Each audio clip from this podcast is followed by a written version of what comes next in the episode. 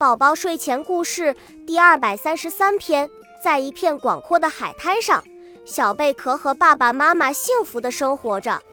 日复一日，小贝壳感受着日出日落的壮丽，海上生明月的平静，以及潮起潮落的澎湃，过着简单宁静而富有旋律的生活。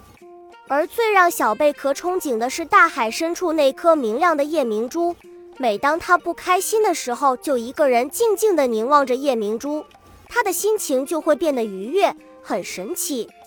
有一天，小贝壳的好朋友小海螺对他说：“小贝壳，既然你这么憧憬夜明珠，那咱俩就一起乘船去那里看个究竟吧。”小贝壳摇摇头说：“为什么要走进去看呢？远远的望着不是更美吗？走近或许就没这么明亮了呢。”就像太阳，远远的照着可以让人觉得温暖，而如果你走近它，就会被它烤成肉干。你说是不是这么个理儿？况且爸爸妈妈肯定不会同意咱俩去那么远的地方的。